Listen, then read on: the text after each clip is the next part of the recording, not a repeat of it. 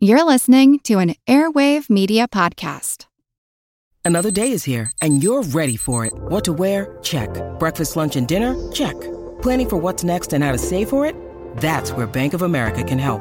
For your financial to dos, Bank of America has experts ready to help get you closer to your goals.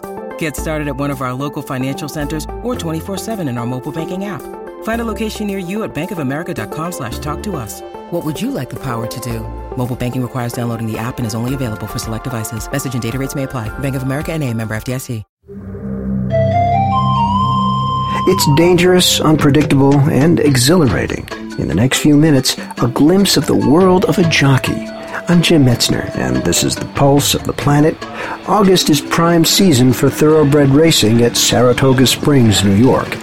On a typical day, jockey Jerry Bailey may ride in half a dozen races, different horses each time, but the goal remains the same. Now, once the race starts, the primary job is to get the smoothest trip you can, which means no traffic, no bumping, no jostling. You try not to get boxed in. If you will, we jockey for position. Like most athletes, good jockeys require balance and timing but especially they need a strong pair of legs. If you ever tried to sit in the position of a chair without having a chair and try and do that for two and a half minutes while you're watching something going on, also using your arms at the same time, that gives you a, somewhat of a feel of what a jockey goes through. Jockey Mike Smith says the biggest challenge in racing is the unpredictability of the horses. Some don't like to be in real tight quarters. Some would rather be on the outside of the pack.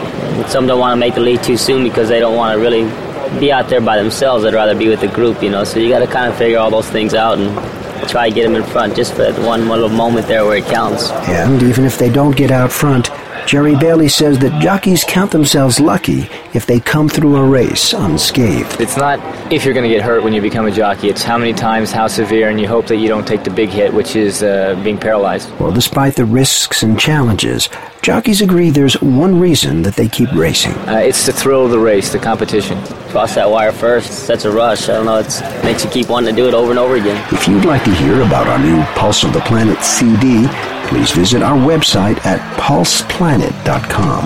Pulse of the Planet is presented by the National Science Foundation.